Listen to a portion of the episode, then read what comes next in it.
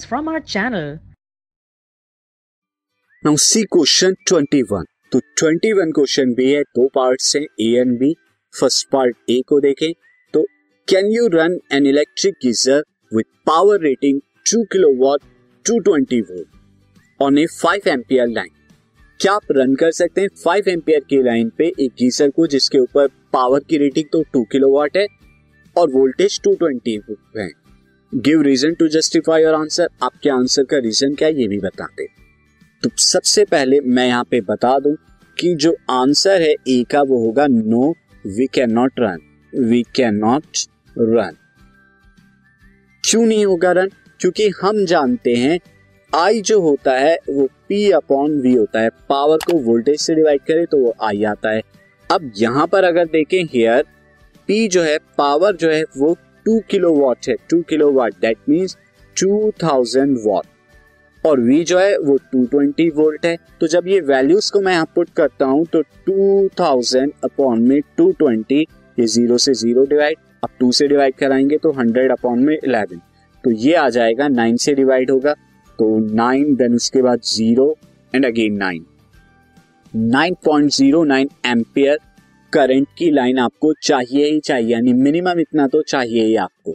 अगर इससे कम रखेंगे तो लाइन आपकी बर्न हो जाएगी। इस गीजर से ओवरलोड हो जाएगा। So we need we need a line of current more than more than 9.09 ampere इससे ज़्यादा की ही चाहिए। अनले, अगर हम ये नहीं करते if we use 5 ampere line five ampere line then it will burn then it will burn वो लोड को नहीं सह पाएगी ओवरलोड हो जाएगी तो वो बर्न हो जाती।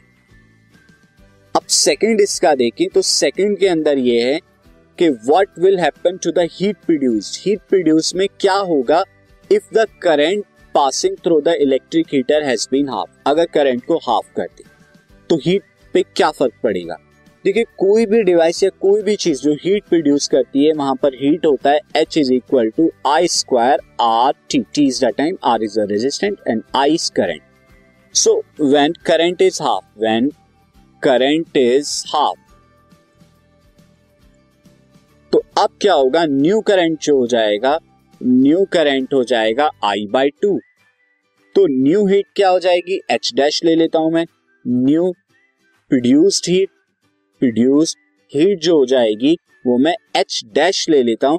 That is I by two का होल स्क्वायर आर टी और अगर हम पुराने से कंपेयर करें तो एच अपॉन में H dash is equal to I square R T upon में, यहाँ पर आई स्क्वायर अपॉन में four R T R T से R T cancel out I square से I square cancel out that is four to one यानी कि अब आप देख रहे हैं कि H is to H dash का रेशियो जो है फोर इज़ टू वन आ रहा है. दैट मीन्स पहले फोर टाइम्स या वन टाइम्स रहेगी. तो यानी वन फोर्थ हो जाएगी हीट प्रोड्यूस तो heat produce will be one fourth heat produced will be will be one fourth one fourth ही रह जाएगी ट्वेंटी फाइव परसेंट ही रह जाएगी.